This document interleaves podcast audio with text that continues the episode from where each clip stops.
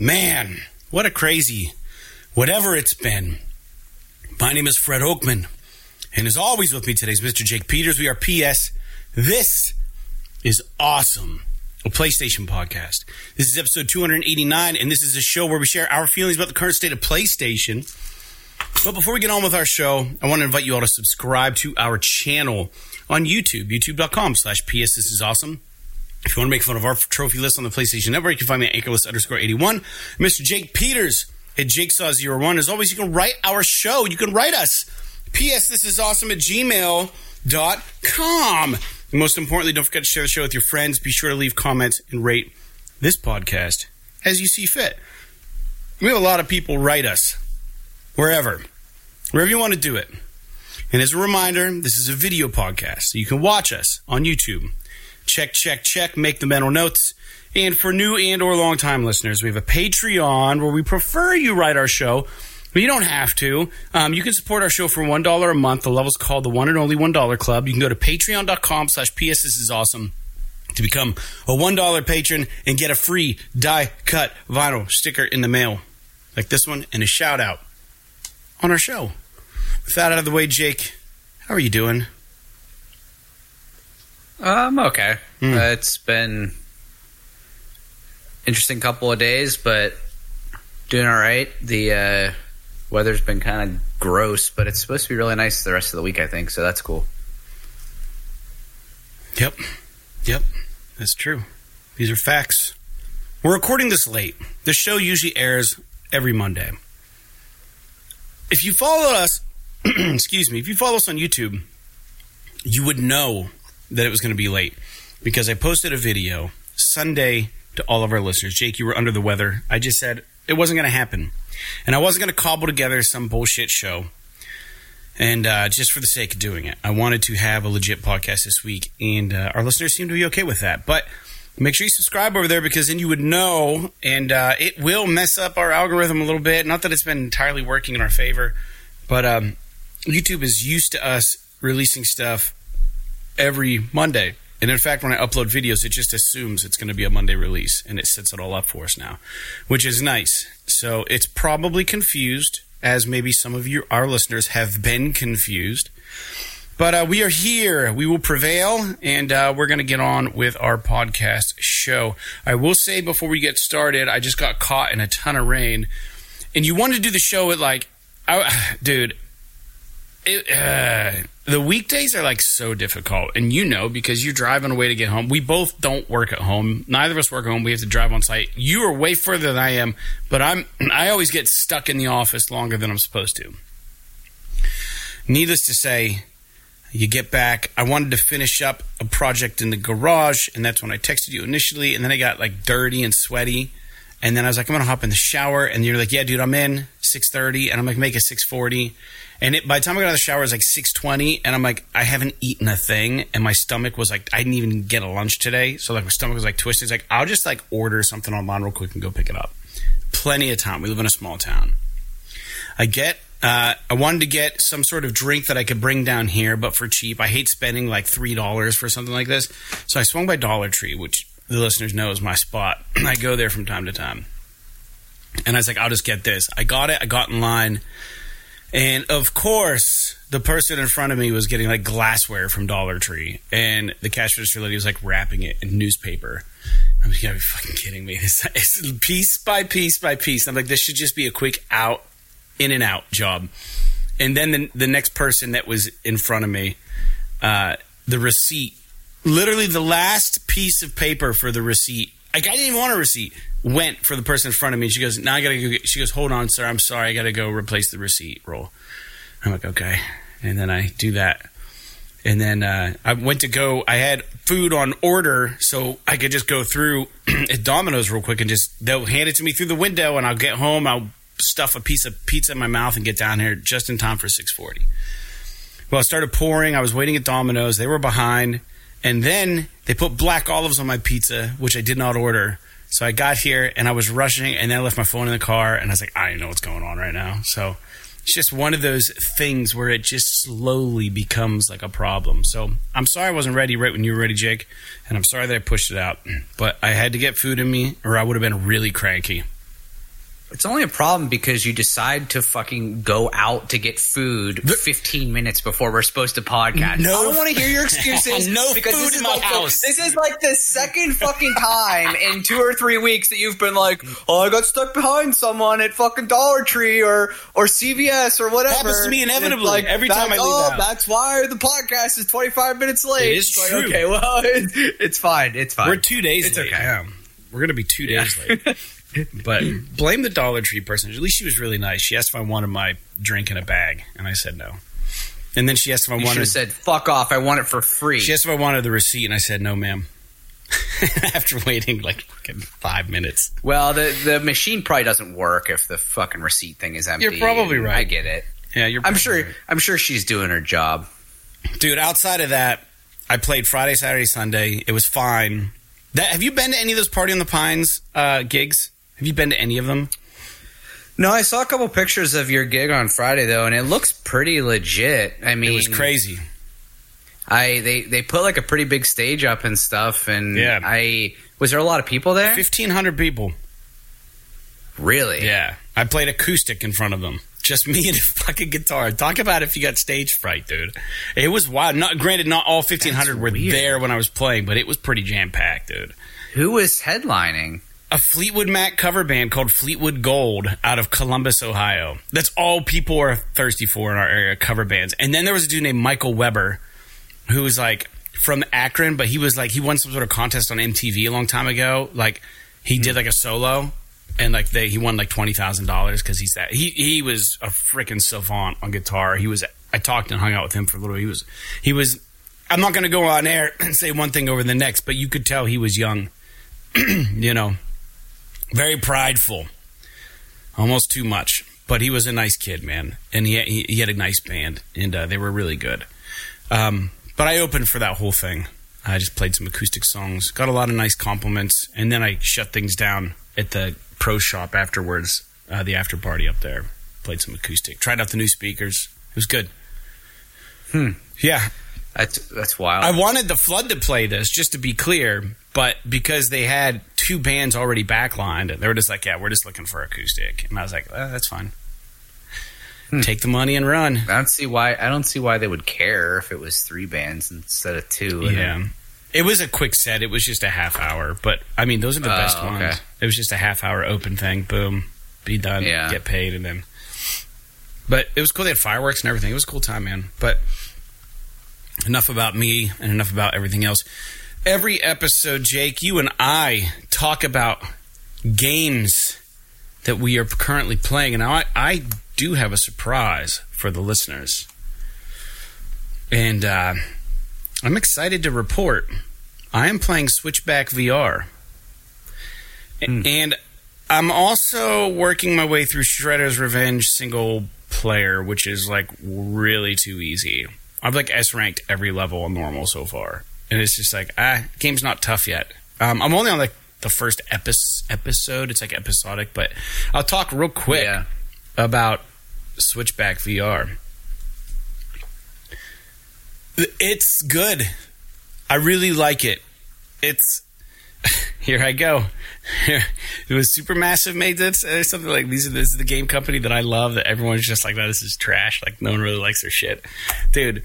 Switchback VR takes you into the settings of a lot of the Dark Pictures anthology games. And if you've played those games like I have, then maybe there's a little more interest in the environment and like the characters. Uh, but if you haven't played those, maybe it doesn't isn't as interesting. But it's kind of interesting to me. There's like no story. It's just they try to freak you out with scenes and, and stuff. But dude, like it's like the Devil's Den, and it doesn't end. It's just like except you have two two guns and uh, they do implement head tracking where you have to dodge low low things. Like you'll be flying down the roller coaster and you'll see something coming that's going to hit you in the head, and you got to get down. If you don't, like it leaves like this blood splatter. All it's a VR game for those who don't know. Switchback VR, and um, they implement jump scares really well. Um, outside of that, they build a little bit of s- suspense and tension in the roller coaster. Like it's fast and then it's slow, and then they have this really cool mechanic that I wanted to talk about. You would think, oh, it's an on rails shooter. I get it, but it's themed as a roller coaster. Um, so you know, I mean, here's the thing. I'm like an hour and a half in, and the roller coaster is not ended yet. And not only that, you get to these gates, and the game tells you, you, you know, like in the old old cowboy movies, like they would have somebody like tied to a railroad track, and the hero would have to hit like the switch switch the direction of the tracks in time to save the person. Right? They'd shoot it with their pistol or whatever, and they'd hit the thing. The track would switch, and then the track wouldn't hit the people laying on the tracks, or the train wouldn't hit the people laying on the tracks. While you're in the cart, there are first off there are hidden targets all over the map, and it and it, it's a score tracker. And if you can tag them as you're going, boom, boom, boom, boom, boom, boom, um, you get points. But the goal is also to survive. So enemies come at you like bats, rats, zombies, scary things, and you have to kill them. And uh, so far, no one's ever shown up behind me, but they have been side where I've I've had to turn to see them. All of a sudden, I'll be taking damage, and I'll look over, and they'll be like right in your face, like it's pretty crazy. But back to the track thing. This this game has multiple routes you take, and each playthrough can be different. My goal is to play through the game twice and see everything. And the way that I'm doing this is when you get to a gate, it has an arrow. And now, if you shoot the arrow in time, it'll change what path your roller coaster goes on. And you completely miss a section. And you can't go back because it's a roller coaster. You're just on it for this ride. So the next playthrough, just make sure you go to the ones you didn't go through the first time. And the only way that I can think to remember how to do this is I'm always taking the right path right now. Always going right if I can. I haven't missed one yet. And then when you get further in the game, it shows you a map of where you've gone with the roller coaster and when you zigged, when you could have zagged. And it's really kind of good, man. Like, if you're not into horror games uh, and you're not into like the idea of an on rail shooter in VR, um, it's a little cheesy at times, but honestly, like I like it. I again, it's it's probably they're just appealing to my tastes, maybe you know what I mean? Because like all the Dark Pictures anthology games, I've really, I've really kind of liked, and you know they get like six out of tens and stuff, and I'm like, I really enjoyed that, you know. But I think I, I don't know why I enjoy their flavor. There's something about supermassive games that I really like their flavor, what they're what they're implementing, and uh, I don't think this game's a failure by any stretch as far as quality. I, I, know it got a big patch. We talked about it in the last episode, or maybe two episodes ago, and it and it uh, re-rendered a lot of the textures and the way that the game is perceived through the VR headset. And um, I didn't see it when it first released. I only played it now since the patch has been out. And uh, I gotta say, man, uh, I I think it's good. Uh, it handles really well. There's no tracking issues. Uh, there are they do the Operation Wolf thing, and I and I I, sh- I should have gotten that game, but I didn't yet. Um, where they're like boxes sometimes. There are bosses in this game. They do the operation thing where there's boxes, and if you shoot the boxes, um, if there's a shotgun or a grenade launcher in the box, it flies at your hand and it just replaces whatever weapon you have, and it's limited ammo. You can shake the move controller or whatever they're called, uh, the dual sense controllers to reload them individually, or you can just press the X button and it reloads them. Infinite ammo with the handgun, so you can just. I mean, you got to pull the trigger, but like, it's nice that you don't have to worry about running out of ammo, so there's no threat there. Maybe there is on a harder mode or something, but um, the lighting's good, the sound's great. Uh, you know, it's it's a good VR game, man. I'm impressed with it. I'm glad I purchased. it. I don't regret purchasing it. I got to get back into it. Um, it's been two days since I, put Jimmy on it, uh, Stone, and uh, he was hilarious to watch. He's like, "Oh, it's like it's right there!" Oh, he's making all these noises and shit. He goes, "This is crazy, man." He's like, "This is nuts." He's like, "I can't believe." He goes, "I'm a shitty shot with my left hand," you know. Anyways, that's what I'm playing. Did he play with you guys on Saturday? Yeah. So he's been feeling a little better. Yeah, he's back at it. He's in the saddle again. That's good. yeah. That's good. Yeah, I bet that would be an interesting one. That's probably a good kind of gimmicky VR game to show uh, newbies, kind of a VR experience. Yeah. Something like that, I'm sure, probably works pretty well. Zero learning curve. Right. You just kind of point and shoot. That's it. And you don't have to worry about locomotion because it does it for you. Right. It's fun, man. That's cool, man. yeah. Yeah. How about you, man? What are you playing? Um, I haven't really had a chance to play much. I uh have basically only been playing Final Fantasy 16 still. I'm about little over 30 hours in at this point. I don't remember where I was last week, but I'm a little over 30 hours in and about 60 65% of the way through the game. So I'm still kind of trudging along there. Um I charged the Switch up because I was going to get back into maybe dicking around with uh, the new Pikmin game because they have a they have a demo Mm-hmm. for that, I guess. And I thought maybe that would be kind of just something to play in bed or something like that. But I really haven't really haven't gotten to it a whole lot, so I don't really have much to say, much new to say at this point. Anyway, Fair enough, man. well, keep at it, you know. Excuse me. All right. Well, listeners know what time it is. It's time for the listener feedback slash question section of our show. And what we do is uh, we open the floor for you guys to add commentary, to ask questions, to correct us. You can do this on our YouTube channel in the comments of each of the podcast episodes. Um, you can do it on Patreon. You can write us, and uh, let's get into it. One Black Talon writes in, Jake. We were talking about how the DualSense Edge was going to be uh, wasn't going to be on sale, but it was going to. It was the most successful, highest selling accessory, I believe, in June for PlayStation or for anything. I think I, it was some sort of news point like that. I can't really remember. Go listen to the last I think episode. it might have been for the year actually so far. And I said, "Man, that's crazy because it's like a hundred bucks." And one Black Talon writes in to correct me. Nah, man, the DualSense Edge is two hundred dollars, and he is Yeah. correct. Uh, so that was a mis misspoken thing that I did, and I knew it was two hundred dollars, um, but I did not say that. So uh, you're right. In fact, I think I predicted the price of that of the two hundred dollar price point before it got announced. Um, but thank you, One Black Talon. Thanks for listening still, and thanks for writing in. Um, we were talking, Jake, about the Last of Us knockoff show or game on Switch. And uh, J1 writes in uh, there's this game called War Gods Zeus, Zeus, Zeus of Child, a fake God of War clone on the Xbox Series X slash S. The game has been taken off like the Last Hope game on the Nintendo Switch did. A fake Last of Us clone. Um, oh yeah, and then he says Microsoft, Xbox, and Nintendo's are jealous and envy at Sony PlayStation. Um, it does seem like I don't know if it's those platforms, but it's it's developers who know they can't release that shit on Sony, so they're trying to do it with other other platforms. I mean, they're just trying to capitalize on people who don't know that it's exclusive to PlayStation. So, like, oh, I've heard about the fucking this God of War game. I'm gonna play it. Yeah, Um, and uh, yeah, this this uh, God of War clone is fucking hilarious. this is going to be a thing now. I mean, I mean, is there is there le- is there going to be legal action on these games that are so ridiculous like this?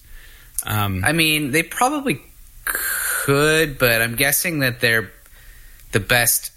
The best action they have is to just get it removed from the storefront so that they can't make any money on them. It's like, oh, somebody spent time developing in this and they won't make any money on it because Sony pulls it down. Well, So here's the funny thing. So J1 looked it up, and, and, and the company is called Dolaka Ltd. And he said it's a one person developer based in Bromley in South London, UK.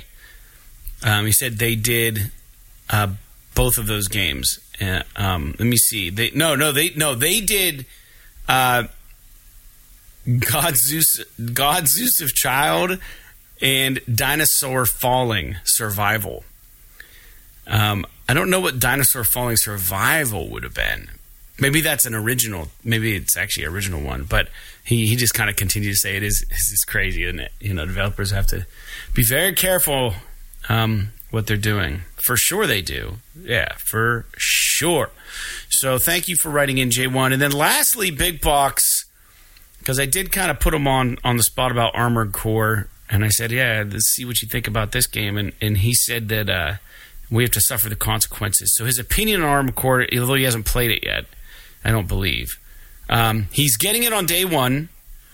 Uh, and he says, but I don't have any experience with the franchise. I was always interested in it growing up, but the series never scored particularly well. And when you're a kid who only gets two to three games a year, you have to make choices. I agree with that. And then he says, I'm not super excited about the gameplay. It looks a little ratchet and clanky to me. And I have to say, that's okay. Ratchet and Clanky is good to me, but everyone likes what they like. And then he goes on and says, but the aesthetic is so appealing, so voluptuous that I need to finally pull the trigger. It has that Kojima vibe that I'm a sucker for. He says, thanks for the recommendations. I watched Big, uh, watched the Big Fish trailer, and it's on my watch list, and I used one of my Audible credits on Hyperion. So, Jake, we are now solely responsible for the media content Big Box is taking in. I don't know how I, how I feel about this. Um, and then he says, by the way, it one, one hour, 29 minutes, and 58 seconds, Jake covers his mouth during a yawn, and manners like that bring a tear to my eye. Your viewers know how be.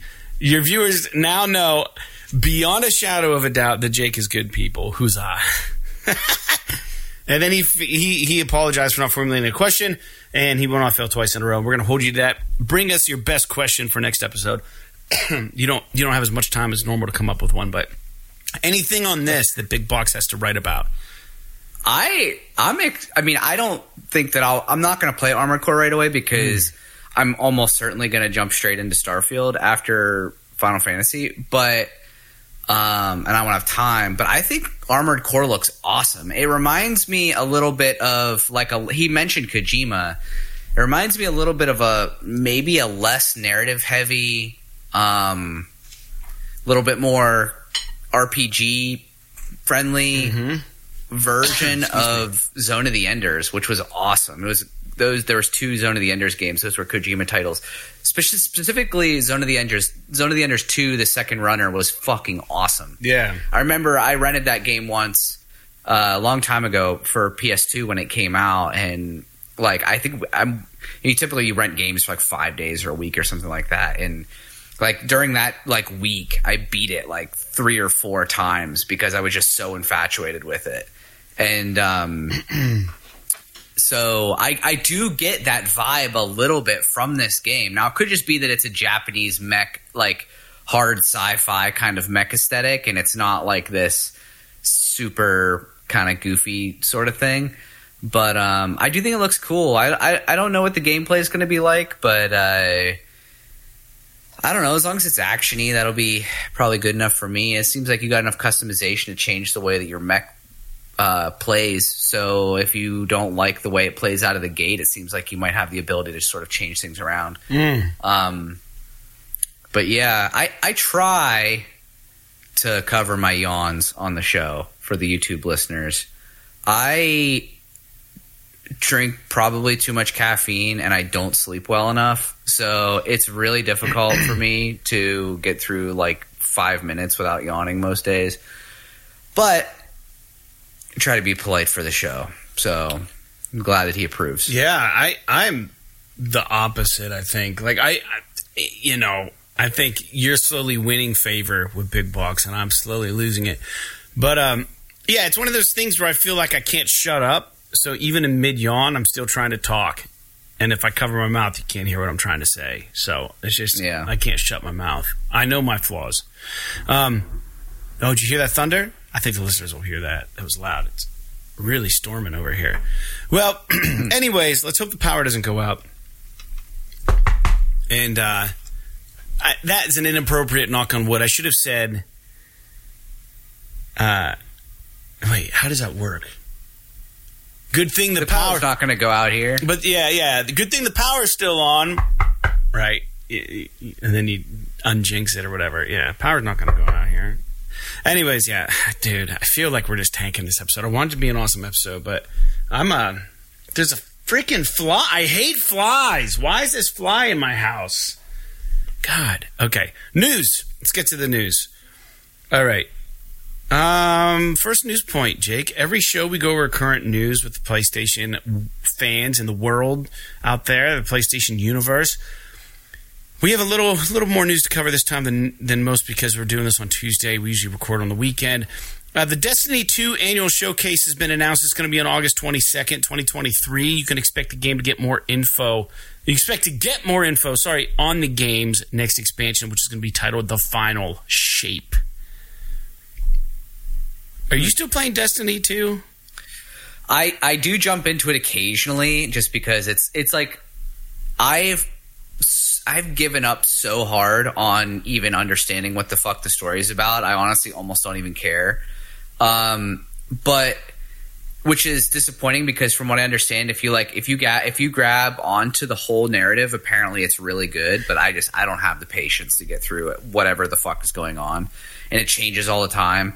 So, but that said, the gameplay is so good that you can just kind of jump in and play a bunch of missions and stuff, and it's just fun to play. Like you don't have to really like they give you enough narrative so that you know kind of what you're doing in the mission, mm. but it's not you know, killing you that you don't know like the motivations of all of the bad guys and all this kind of crap. I don't know. It's but uh, I'm excited to see what they're going to do with this. Um, is this going to be the end of Destiny 2? It might be. I'd be curious. Like, are they going to move? Is Marathon the only thing they're working on? Maybe they got something else coming. So I'm interested more from an industry perspective than I am from a gamer perspective. Yes, sir. But uh, yeah, I I, uh, I do still readily enjoy my Destiny. Yeah, yeah, yeah. Destiny's good, man. I enjoyed everything I've done with that game. I just haven't done anything. It's no longer even on my console, but that's exciting, though. I'm sure there's a ton of people who are excited about this.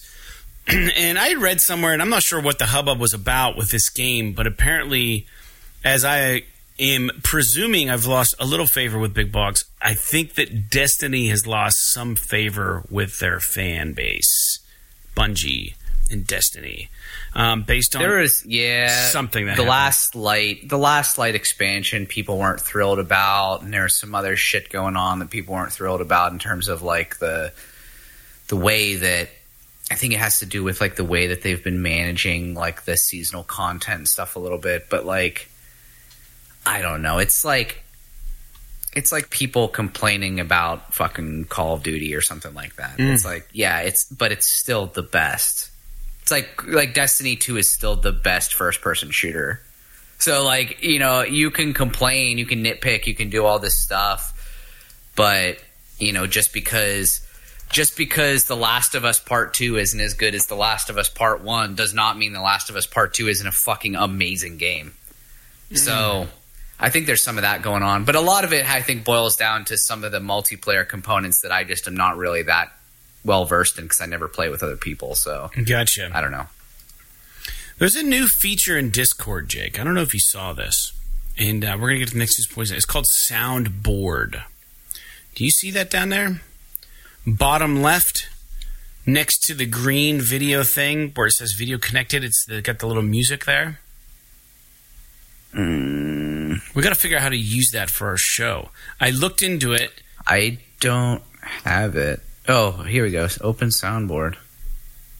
It's a way it to play audio that we can all hear, and uh, it will still capture on the podcast, which is kind of exciting in a way.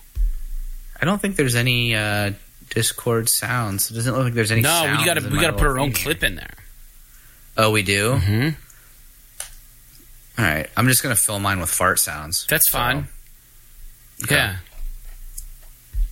But anyways, it's find out next week. Yeah, yeah. Well, get ready for a soundboard thing. mess with the listeners. Next news point.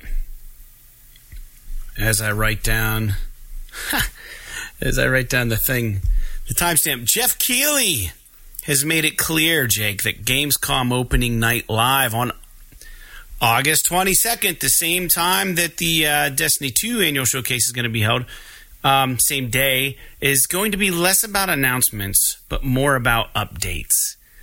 Um, and we have already learned that we're going to be getting a new reveal of Alan Wake 2, which I should be excited about, but because I'm already in on this, and they've the developers now said they've tried to capture a uh, Resident Evil vibe a little bit with Alan Wake 2, make it make it a little more suspenseful, make you feel a little more threatened. Um, I'm excited about all of this, and uh, I just don't want to see anything more in Alan Wake 2. I don't know if there's any game out right now that I'm on the fence about that I know that I want to buy. You know what I mean? Like, That's an oxymoron in itself. But like, I don't think there's. I'll just leave it. At, I'm not sure if there's any game out right now that I'm on the fence for, and I don't know if I want to see any more or hear any more updates about things. Do you?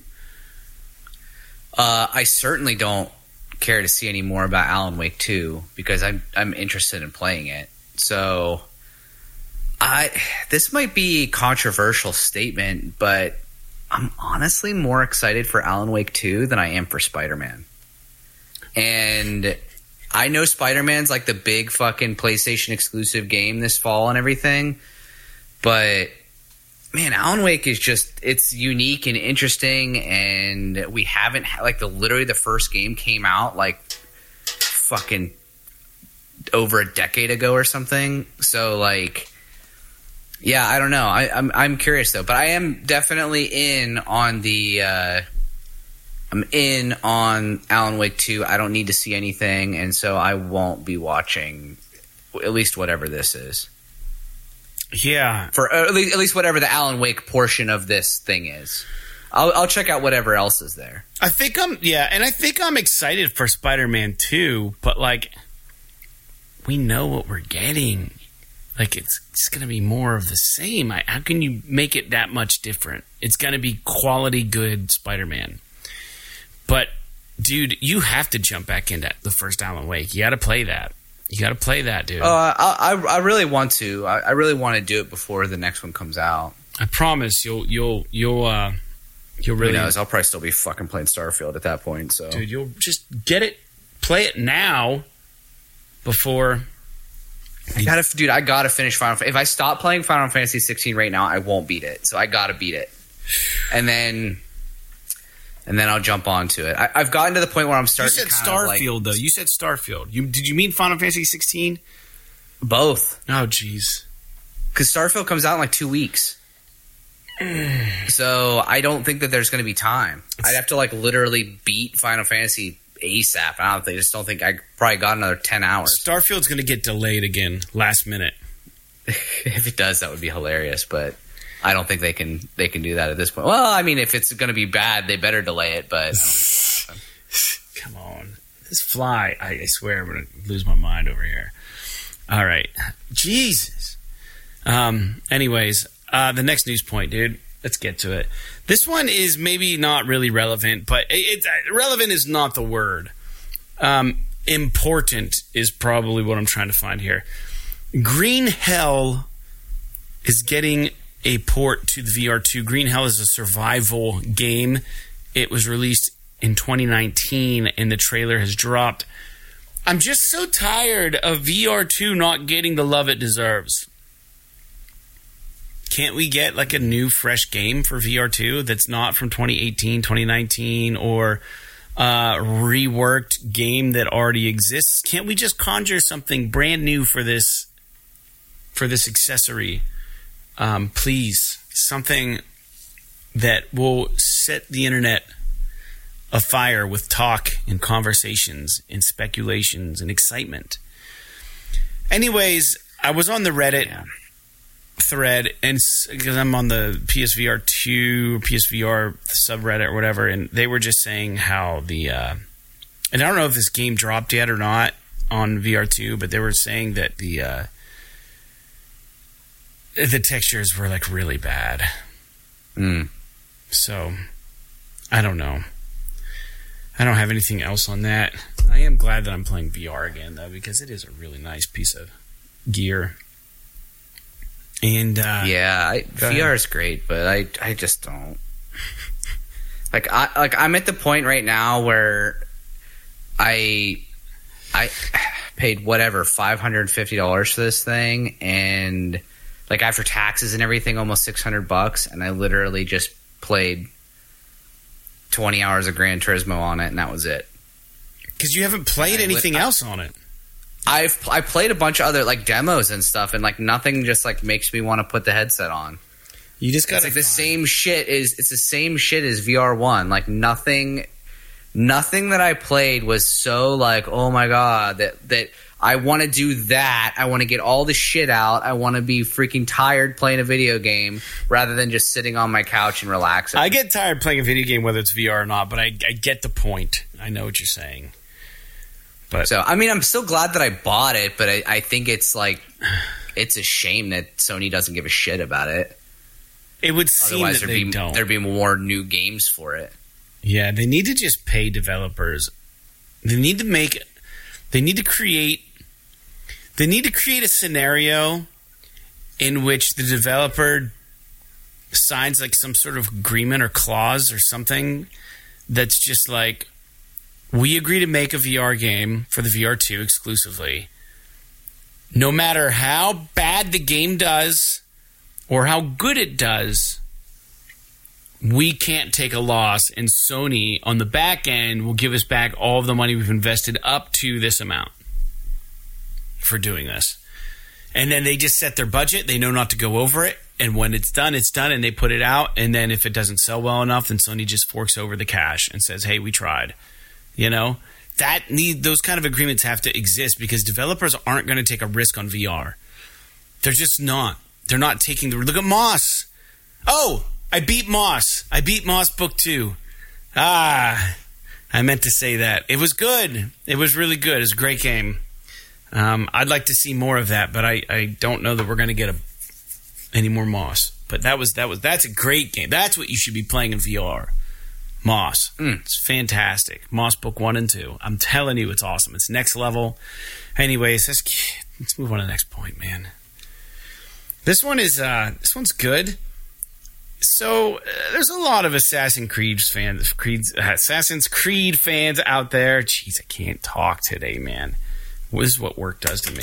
Um, Assassin's Creed Mirage was set to release October 12th. It's now releasing about a week early on October 5th. So that's good. It is a week early. I mean, that's cool. I I think that uh, that it's gonna be good. I think people are really gonna like it. I don't know. I it, just it I, people have been at least in industry circles. I guess people have been clamoring for a classic Assassin's Creed game, and it looks like that's exactly what they're giving us. And it's going to be like 25, 30 hour campaign, nothing real crazy, and um. I don't know, man. It just it seems like it could be could be good. Now it's coming out at a really horrible time. I'm definitely not going to play it at launch just because it's probably not going to fit into my schedule. But I am interested in how well it does because I I could see myself wanting to maybe play this on. Uh, like a sale or something like that, picking it up and trying it out. Especially because a lot of the Ubisoft games have been coming to the PlayStation Plus extra, so we might even get it at some point as part of that subscription. Uh, but I don't know. I I guess we'll just have to see how, how well it plays. Yeah, I I bet it'll be good, man. I, again, I, anytime I've tried to enjoy an Assassin's Creed game, it's never just never quite done it for me. I feel like you're either in the camp that you dig them or in the camp that you, they don't they don't resonate. But I will say the Black Flag was good. I enjoyed my time with that. But that might have been a mix of the game being one of the better Assassin's Creed game with being a new owner of the PS4. You know what I mean? It might have been like the culmination. It might have been the perfect storm for me to enjoy an Assassin's Creed game. But, anyways, this next news point is interesting, and it involves Rockstar, Rockstar Games, and uh, this is this is like like almost like a thing that would happen in the movies. So there were some modders uh, that have like modded Grand Theft Auto, and uh, the team of modders goes by CFX.re. They were actually banned for a while um, from Rockstar. Rockstar Games banned them, and uh, they have since announced Rockstar has come back out that they've hired the entire team, which is like what you do. Like if if you're a bank and you get broken into and you find the people who broke into your bank, who would know better than the bank robbers how to pr- how to better seal up your bank, right? So whether they're using these people for security, like to like get rid of like the ways that they found ways to go in and manipulate the game and mod it, or whether they're using them for the creative ideas, I don't know has really been announced. But they they uh, announced on Twitter or X or whatever the hell you want to call it. Um, Rockstar posted, they said that today we're proud to announce that CFXRE, the team behind the biggest Rockstar roleplay and creator communities, FiveM and RedM, are now officially a part of Rockstar Games. So there you go. They hired that which they banned. Jake? Yeah, that's crazy. They're almost like um like uh what do they call that? Uh, like white hat hackers Yeah. are like hackers that are specifically hired to improve se- cybersecurity rather than exploit it. And it seems like I was just kind of poking around a little bit about this company. It seems like they they developed essentially a framework that you could install over GTA and Red Dead to allow you to more easily mod the game. and I think that's what pissed off Rockstar. Uh, and so, but maybe, maybe going into Grand Theft Auto Six because it was it's been such a big deal for Grand Theft. The modding community's been huge for Grand Theft Auto Five. Yeah. So maybe they're going to take the the Bethesda approach with Grand Theft Auto 6 and be like, let's just provide modding tools with the game. That way we can kind of control this and kind of seem like it's a good faith gesture and get, you know, capitalize a little bit on this this phenomenon that has been a part of their community for the past 10 years anyway. So I don't know if that's the case or not.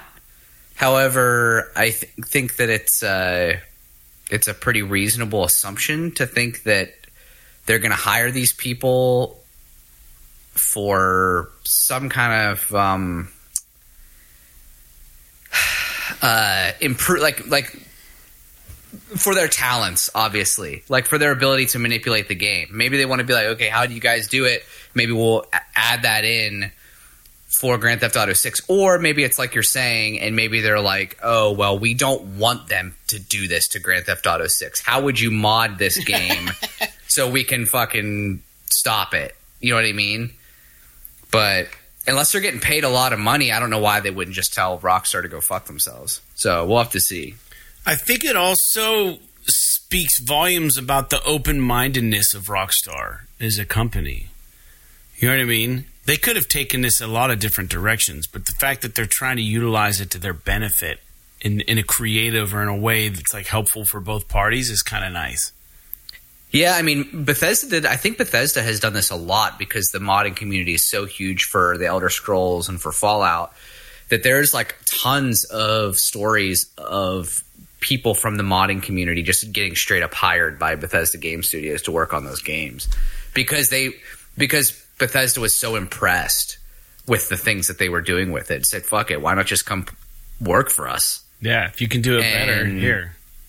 Yeah, and I think that that's uh, that's pretty cool. Whenever this type of thing happens, the fact that they were banned previously is kind of interesting to me. Like, I wonder how that relationship shift happened. Like, was there a, a change of guard at at Rockstar, and the new team was just like, "No, you guys don't realize this is a good thing, not a bad thing."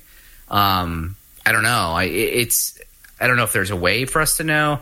Maybe someday we'll find out sort of the the context of the situation, I guess. I'm looking at this next news point. It's just absolutely so nerdy, so ridiculous. Um, it's cool shit. Uh, the next news point is Mark Cerny has has come out and written a candid letter to um, Digital Foundry, I believe, and uh, explaining how the new PlayStation update is now going to interface with Dolby Atmos surround sound or Dolby Atmos sound.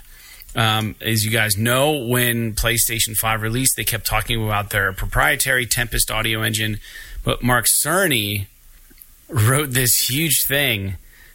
And here, I'm just going to like read this. This is off the Push Square site. And they're quoting parts of this letter. And I just think it's so over my brain. But I just love reading this stuff because it's so stupid sounding to me. Um, but ultimately, he said that you know it's not going to change much when it comes to audio engineering for the consoles. So the the people who are doing the audio stuff for the games, developers aren't really going to have to change change much of their approach. But um, fans have wanted this for a while. But so it's it, uh, this is from the uh, Push Square. I'm going to qu- quote. Quote, up until the most recent update, the Tempest engine would render the information in the ambisonic channels into headphones, stereo t- TV speaker, and 5.1 and 7, 71 audio setups. I'm, it's probably 7.1, I don't know. And then it says, uh, ends the quote, and then it goes on to requote him. It says, now 7.1.4 has been introduced with its four overhead speakers, but really nothing changes in the overall Tempest rendering strategy. The 36 ambisonic channels already include audio incoming from all directions, including above the player. Then he goes on to add um, quote, it's true that the game teams could not test with these speaker setups, but support should be pretty automatic. The necessary game audio data is already there in ambisonic form. Going forward, there's an opportunity for improvement as the sound designers can verify the highest quality of audio in 7.1.4 speaker setups as well. And then uh, Push Square goes on, and it says on the Push Square site, and I'm just quoting them it says so. In other words, the Tempest audio system is already rendering sound in a 3D space, and that information is then simply being mapped to the Dolby Atmos format when a user has the requisite hardware. Uh, moving forward, audio engineering teams will most likely test their mixes in 714 speaker setups for optimal quality, but the transition should be fairly automatic, even in games programmed before the firmware update. I, I don't even know what is Atmos. Is that just regular surround sound? It's a it's like there was like Dolby Surround 7.1 mm-hmm. and all that. This is like the newest a, like version, uh, like Dolby's newest version of surround sound. It actually has speakers that um, if you have full surround, you will actually have speakers on your ceiling that point down at you. Mm. So it's like fully like from all directions and above, not just uh, surrounding you like 7.1 does. Yeah. And there are actually sound bars out there that will mimic this by like per, like bouncing sound off the ceiling and stuff. Um, but shit's expensive. So like I, I was definitely interested because I've been interested in maybe my surround sound system is like super old and uh, it's kind of shitty because it's like I've just wore it out. Mm-hmm and um, so I've been interested in maybe getting a sound bar because I don't want all the fucking speakers. And um, so I was like, oh, well, if I'm going to get one anyway, I'll get one of the Dolby Atmos ones. And like the cheapest one's like $500. Wow.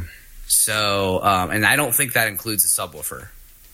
So, uh, you know, and like as I was like looking at a website that was like, you know, the best Dolby Atmos enabled sound bars for the year, and like the cheapest one was five hundred, and they go up to like twenty five hundred dollars for a fucking sound bar. Right. Not even like a fully surround system or anything. Better like off that. just getting real speakers behind you.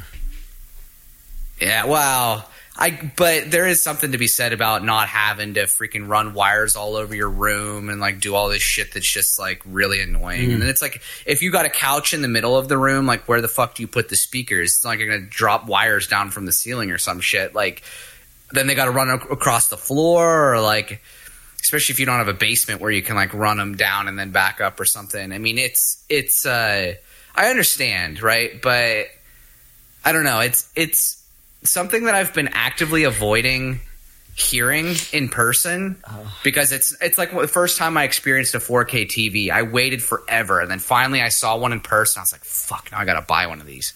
And I really don't want to have really that experience. I think Atmos is that good? So, like, here's the thing. Like, I pulled up the the thing from Cerny, the actual open letter, and you guys can find it on Reddit or wherever. But uh, this one paragraph is just the dude is just he's just kind of wild. Like the, anything that Mark Cerny's taught when he talks, it's just kind of wild. So, um, he says that ambisonic audio can be viewed as a pretty radical extension of stereo audio. With stereo audio, the game's audio engine or the middleware being used will add a sound source into one or both channels based on its location. If the source is to the right of the listener, it primarily added to the right channel, and so on. With ambisonic audio, there are a lot more channels. Fifth order is very common and uses 36 channels, so it allows pretty good locality to, to the audio. So I'm used to like two channels, left, right, right, and center might be considered a channel. He's saying there's 36 channels. Yeah. That's insane to think about. Like I can't even process what that that It's would a lot more than it's a lot more than 7.1. it's really hard to believe. yeah. Like how are is it noticeable is the question. You know? I'm sure if you have it, it's one of those things where I'm sure if you have it set up right, it's probably pretty impressive. But whether or not it's like something that you really are going to experience or or need to uh, really need for like a day to day basis, especially with video games and stuff, I I really don't know. And I love how he signs off his letter as if we don't know who he is. He signs off Mark Cerny, lead system architect of the PS5. like, come on, dude. Quit flexing. he loves that title. And he should. He's earned it. That's awesome. I love the PS5, dude. It's it's pretty fantastic. Uh, pretty impressive. Yeah, I mean, I'm assuming he didn't design the uh, the aesthetics of it, which I think are fucking ugly as hell. But other than that, the console's great. I would have loved. I would love to have seen Mark Cerny's reaction when he was first shown the aesthetic of his of his baby. Like, here's what we came up with. It's just like him just being, uh, like pretending he likes it. There's nothing worse than somebody getting a gift and pretending they like it, and everyone in the room knows. He had to have. Well, he had to have known at some point because he would have had to have designed kind of within the te- parameters. team would have had to have designed like the cooling for it and all that kind of shit that based on the form factor. So it could be that like his design sort of was to make it that way, and then they're like, well, what if we made the outside look like a vagina? And then they're just like, okay, yeah, it sounds great, fine. You- And Mark I. Cerny's like, hell yeah. I'm just kidding. All right. Anyways, dude. Um, next one, next point, next point of news is uh, Jake. You were a fan of the South Park games, right?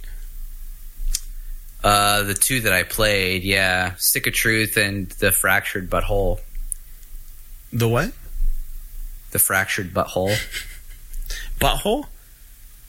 Butt hole. Yeah, I just want to see how many times I can say it. All right. Um, next point. No, this one is uh, Snow Day. A new South Park game trailer came out.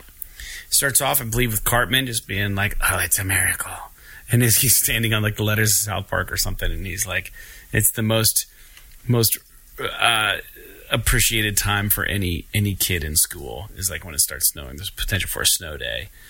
It's, it looks like a beat 'em up or something. It's not an RPG, so the THQ Nordic is involved. The trailer is funny, but uh, outside of that, it, it, it doesn't look like I'm gonna be interested in. Jake, I know you like the South Park games, so I'm just curious what your opinion is. I guess I'm kind of curious. Like, I'll have to see it to believe it because it's a 3D South Park game. It's not, you know, not being made by. I don't know. Like, part of the reason why the aesthetic was so good in. Like, why those games were so good on the PS3, PS4 was because of the aesthetic. Like it was just so very like much like a cartoon. It was just like the TV show and it was just developed so well and it fit amazingly. So I this gives me like fucking PS2 vibes a little bit in that like mm. what if we made a 3D platformer out of SpongeBob? And it's like, okay, well, SpongeBob is not 3D. So when you put him in 3D in a platformer, he looks fucking weird. And I get kind of like similar vibes here, but it could be good. Looks like they're cell shading it to try and give it that cartoon aesthetic and everything. but um, I don't know. It, it'll be it'll be tough to tell until we actually uh, have a chance to kind of play it. Uh, yeah, we'll we'll have to wait and see, man. Moving forward to the next news point that I'm kind of excited about. Um, it's a no brainer, but uh, Druckmann, Neil Druckmann confirmed he is currently writing and directing the new Naughty Dog game, which is yet to be confirmed as The Last of Us Part 3, but speculated to be that. Does this mean he was writing and directing factions? I don't know. I don't I don't know.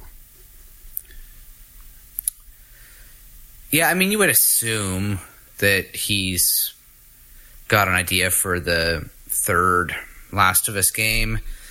It could also be that it's a new IP and maybe he's just going to write that too. Um, but I wouldn't be surprised if they want to just get The Last of Us out of the way. Just make the third game, get it out, then be done with The Last of Us. I don't know. We'll have to see, though. I mean, this is one of those games. It's, this is one of those like headlines, kind of like factions, where it's just like So cryptic.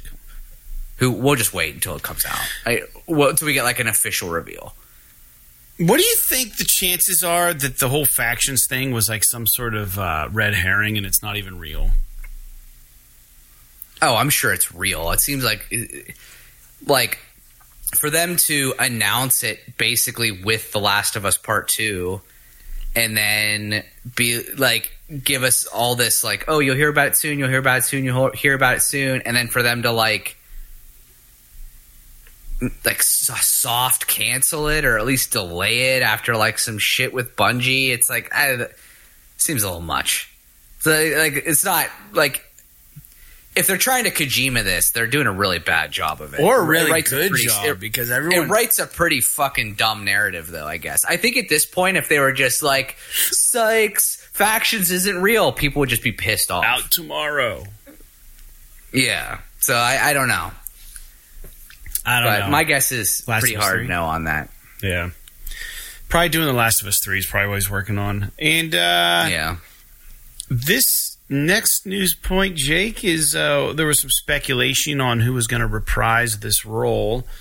Um, but uh, Keith David, the uh, the voice and uh, the voice actor that plays Captain Anderson in Mass Effect, um, in an announcement how they plan to move forward, uh, he'll be taking the role of Sylens in Horizon.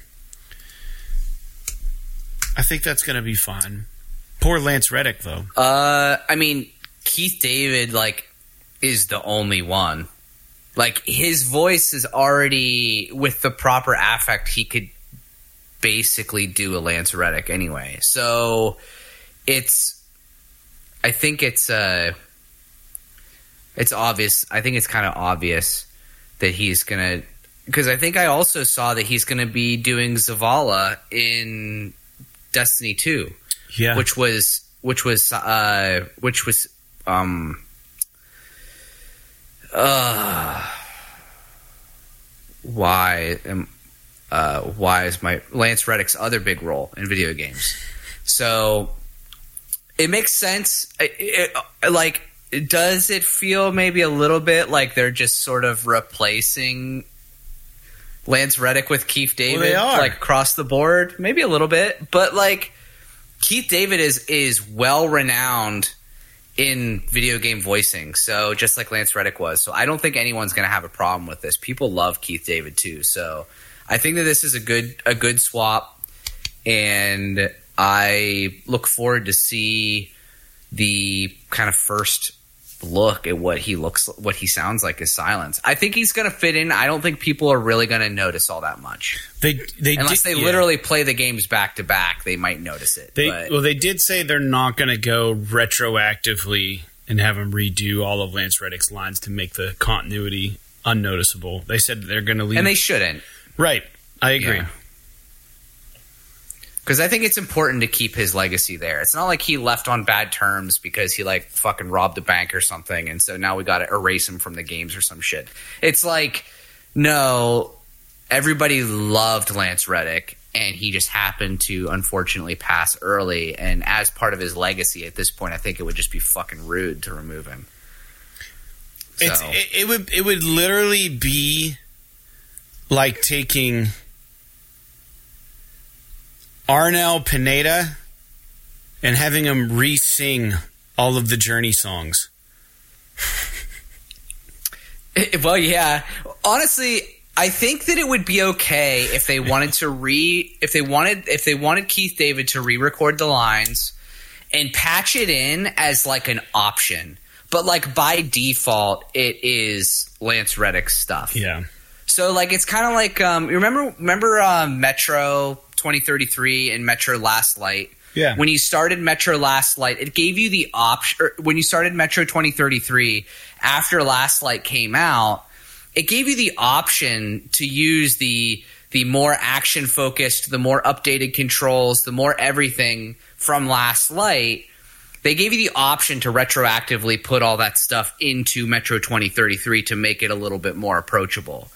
And I understand this is a little bit more this is a little bit more emotional because you would be essentially erasing somebody's uh, performance. But if it were to like default as Lance Reddick, and then there was like an option in the menus that's like, hey, for continuity's sake, if if you are one of those people that's fucking offended by voice changes or whatever. You can go in the menus and change it, and it'll be Keith David stuff. But I don't think they'll pay for that. Like, it doesn't make any sense, and I don't think they really should. Right. But if they were going to do it, I would. If they were going to do it, I would hope that that would be the. That's the way that they would do Well, it, and you- not just erase it. Yeah, and you- like like the fucking model of Spider Man and Spider Man Two. They're just like, ah, let's just erase the original model because we want him to look like this other guy that also doesn't look like the actor. So I don't know. Not not that th- this is still on topic, but like let's say they did go back and re-sing all of Steve Perry's parts on those old songs. You would still have the vinyl, right? You'd still have the vinyl on the CD. You'd be like, I still got Steve Perry here. But if we move to a completely digital world where you no longer own CDs, you no longer own actual games, they could retrofit Arnel Pineda into all of the old Journey songs, and that's what you're stuck with. They could just they could erase Steve Perry's voice if they wanted to from Journey, and just have this dude re-sing all the lines, and you wouldn't have a choice if it was all just streaming. It was your only access to Journey music. Well, it's They could. gives you something to think about. That's the importance of physical media, is that they can't rewrite the script for us. They can't rewrite history if we if we have a piece of it, right? Interesting. Sounds a little conspiracy theorist, but think about it. That's all I'm saying. Dude, Definitely. next point Quake 2. Quake 2, Troy Mesereau, guitar player in my band One Up My Land and guitar player in The Flood, was very excited about this at the One Up My Land practice. He was talking Awesome. yeah, he he was talking about how Quake 2 got a remaster and it's out. And it supports four player split screen. There's new levels and all kinds of stuff. And uh, he was just really jazzed about this. Jake, do you have anything on this? Dude i i think it's awesome. I i love that they're doing this. And at some point i would because quake 1 was a seminal game but quake 2 really was the game that sort of i guess defined quake for most people. And so i think that uh, or at least a lot of people that i know. So I am definitely interested in picking this back up and uh, trying it out. Now, who knows? Uh, do, do, do we know when it's coming out? It's out now. It's out now. Yeah. Available now. Fuck. Okay. Do we know how much it costs? No. Store. No, I don't know what it costs. PlayStation.com. Let me look it up here because this would be one of those great games to just fucking jump in and out of. Quake 2. It's probably not even on PlayStation, dude. It's probably why we don't know about it. Dude, I just watched a fucking PlayStation branded trailer for Quake 2. Ten dollars, fuck yeah! Ah, I don't know. It's so pricey. You can get the original Quake for three twenty nine. Dude, Quake 2 is how old and you're going to pay $10 for it? What? What kind of a statement is that? The the first one if by record re, the one if by land record is how old, and you want to pay fucking ten dollars for that? I'll tell you what I don't want to pay fifty dollars for. On to the next news point is the Red Dead Redemption port. Oh, oh shit. you see what I did there? Set it up. Dude, this this fucking is stupid. I cannot believe that they're doing this. That worked really well. This is so infuri- infuriating. Like, at least upres it or remaster it or like put like improve the controls or something. It's literally just a straight up port. It's a they port? did nothing to this. So if you missed they the, did nothing. Yeah, so if you missed the news point, Red Dead Redemption, the first one is getting a port to PS4 and Nintendo Switch. And it is strictly a for port. fifty dollars, 50 buckaroos. And and it's not even it's not even improved at all. right. And Rockstar is come, or Take 2, sorry, the CEO of Take 2 comes out and he says the Red Dead Redemption port is great value. Uh, yeah, uh, that guy can eat my butthole because So it's. the game I, I love the game. I love the game. Don't get me wrong, but come on. You can buy the game on Xbox Series X right now in 4K for forty dollars. Yeah. Because it's literally it's literally like with Xbox Dude, if you, if you had if you had an Xbox 360 and you played this game on there, right now you can just put the disc in your Series X and play it at 4K because they upres it natively. And here's what they're here's what they're saying though. This is the twist. Undead Nightmare will be included, which is a standalone game on itself. Not worth fifty dollars. I'm just saying what they're saying. Plain devil's I advocate. I understand. I understand. But this just makes me mad because it's like it's not fucking Grand Theft Auto. Like, do they really think that I guess maybe people will pay this. Maybe this is just a test because they don't really give a shit. They're just like, well, people actually pay 50 bucks for this. And then they're just going to put it out there. And when people pay $50 for it, they're like, great, green light, scam them all. And it's like, like at least, at least when the, when the, uh, the Grand Theft Auto collection came out, that was uh, three Vice City and San Andreas, and it was like sixty bucks or whatever. At least like those games were, I guess I get that it was broken, but at least that they were at least they were remastered. The controls were remapped and all this other crap. Like if I'm going to pay fifty or sixty bucks for a port of a game, I at least want it to be gone over. I th- I don't know. I just it just to me is a little if they wanted to charge 50, much. they should have also included Red Dead Revolver. I think that would be. I agree with you, but that would have been a little bit more work because that's a PS2 game. They would have had to like completely. Pro- it probably would have been a little bit more work to port that up, and they would have had to have upres it because being a PS2 game, it probably runs at like fucking 480p And or some controls shit. are going to be jank. yeah. But still, So, but I've never played it. I'd be interested to to check it out. I've And I think most people haven't played it, yeah, I've, I've so that would be kind of a upstairs. cool theme. Wonder what that sells for. The the, the, the physical copy of Red The Dead. disc. Yeah. What does Red Dead Red- Revolver go for on eBay? eBay.com. Are you doing this? price charting. So Red Dead Revolver, 16 bucks. if you have so this is saying loose, so the disc, twelve ninety nine, complete, so the disc in the case, sixteen fifty one. If you have a new unopened version of it, $132.50. Um then they have some other pricing on here, but like uh yeah, that's uh not a lot of money, but still, I mean it's probably a pretty classic game, I would think. Yeah, it's it was cool for its time. It, it definitely wasn't like amazing or anything. You know what I mean? It wasn't like amazing. So, dude. That being said, let's get on to the last news point for today's show. And uh, the last news point for today's show is this is good news, but maybe not as important as it sounds, Jacob. Twisted Metal is the most binged comedy series to hit Peacock. I mean, I've heard it's pretty good, and I I just don't. I really don't want to subscribe to Peacock. Maybe one. Is it all out? Do you know? Yeah. Well, no, I don't know. I'm, I'm. I'm presuming it is. Yeah, I don't.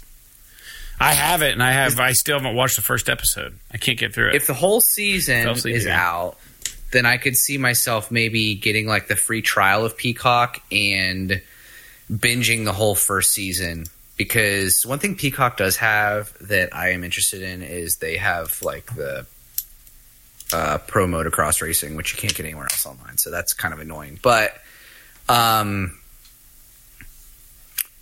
yeah, I think this is cool. I mean, this is great for Sony. It, it seems like they're doing a good job with their cross media projects. Uh, but I, I really can't comment on it. I've, all I can say is that I've heard that it's like from critics, it's like, eh, it's decent. And but a lot of people, like non-critics, like user reviews, are pretty positive on it. So I don't know. I might have to check this out at some point. I don't know if I can convince Sarah to watch it, but maybe. Well, why don't we do what we used to do as children, and we'll have a movie day over at my place. You come on over, we'll plow through it in one day, and we'll live stream the whole thing. I'm not. I'm not doing that. I'm not doing that. Yeah, I don't, I don't have the I patience don't for that. do that I literally I, like. I have to watch like one episode and then like get up. Yeah, I know, I know. I'm the same. Want to kill myself, but I'm, I'm the same way. Um, you want to know what I've been watching, and then we'll get to the new games coming out this week. Uh, I'm a big fan of Justified with Timothy Olyphant. He plays a U.S. Marshal. It's an older series. They have he's made a triumphant comeback, and he and he's in this TV show, and you can watch it on Hulu. I think it's through FX or something, but it's Justified City Primeval, and he's a younger or he's an older, sorry, Timothy Olyphant as Marshall. He plays a character named Raylan Givens. Uh, and uh, oh god, he's fantastic. Timothy Olyphant, when he wears the ten gallon hat, he was fantastic in Deadwood. He's fantastic in this. I recommend it to anybody. It's so good. Justified, City Primeval. Watch it. It's my hmm. stamp of approval. So good. Out like fifty minute episodes though, and it's did you? so good. Sorry, did you watch The Witcher season three? No. Nope. Do you like hate The Witcher now, or No, you I, I just I it? wanted to read the book before I got to like the content. I bought all these books. Sarah said there was like, I mean, it's like doesn't matter, but um, so I was just curious because Did you like it? I don't know. It's like whatever. I mean, here's here's the thing about, and it's kind of how I feel about the. We watched a lot of the. um Stranger Things. No, no, no, no. Uh, oh, the the Golden Compass, his Dark Material show. So we watched a lot of that. We never finished it. Um, that's mainly my fault. But here's the way I feel about it.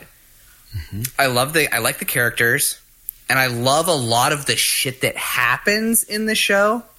But there's a lot of like interconnecting stuff between everything that pisses me off because it doesn't make any fucking sense to me. And Sarah will be like, "Oh well, this and oh well that and blah blah blah blah blah," and I'm like, "I have not read the books. I should be able to understand what the fuck is going on." I And, uh, yes. and it's the same same way like like we were talking about recently we watched rewatched a lot of the most of the Harry Potter movies. And I was explaining to her about like one of the characters. I mean I guess they've been out forever like the Sirius Black character. And I was like like everybody's all upset about what happens to him and everything. It was just like like they didn't express to me at all why I should give a shit about this character hmm. other than like two fucking scenes he's in it with Harry and and Sarah didn't really get it, and then she's been reading back through the books, and she's like, "Oh, well, I didn't realize that like people that have read the books know that there's like all of this exposition and backstory and everything that informs like why these characters care about each other and all this stuff." And I was like, "I didn't go, I didn't get any of that." Watching the TV, watching the movies, I was just like, "Who fucking cares about this guy?" And it- it's kind of I get a similar vibe from The Witcher, where it's like there are things happening that if I had more context, maybe I would care more about. Right. But I'm just like, like, uh, like for example, Yennefer's relationship with Ciri. I'm like, why the fuck does she even care about Ciri? She just met her, and it's like, uh, like there, like, like there's like. I don't know. I don't know. I don't want to spoil it for anyone who's seen it, hasn't seen it. But I think But, when uh, you're sitting next it's to good. Sarah's read all those books over and over and over again. So like when you're sitting next to her, she's probably reacting in a way that doesn't make sense to you. But if you weren't sitting next to her, would you feel like you're missing? Would you feel like they want Well, you to care? Yeah, well, she doesn't really react a whole lot. She might go, oh, or something here and there. But most of the time, it's me being like, what the fuck does this mean? And she'll have to explain it to me. Oh, all right. And like, and like nine times out of ten, like, I don't know if you remember the Fringilla character from the show. Barely. I know she's a sorceress. She's the sorceress that helps uh, the Nilfgaard. See, I just yawned and didn't cover my mouth. Sorry, big box. Go ahead. Yeah. And I I we've gotten to like the end of season 3. I'm like what the fuck is this character? Mm. And Sarah's just like I don't know, she's like a footnote in the book. And like she's not even like a real character, but she's a major character in the TV show. I really don't. and I, Like the, the my, the yeah. my favorite thing, my favorite thing about the show though is like all the female characters. I was like, in the books, does Geralt fuck her? And she's like, yep. And I'm like, does he fuck her? And she's like, yep. I was like, does he fuck her? I was like, man, that fucking guy that wrote those books is a horny bastard. Yeah. Because Geralt fucks everybody apparently. So Yeah. interesting. Geralt is supposed to But- be one of those characters, I think, that he wanted every man who read that book to be like, I want to be that dude. You know, the women love him. He gets what he wants. He's a warrior.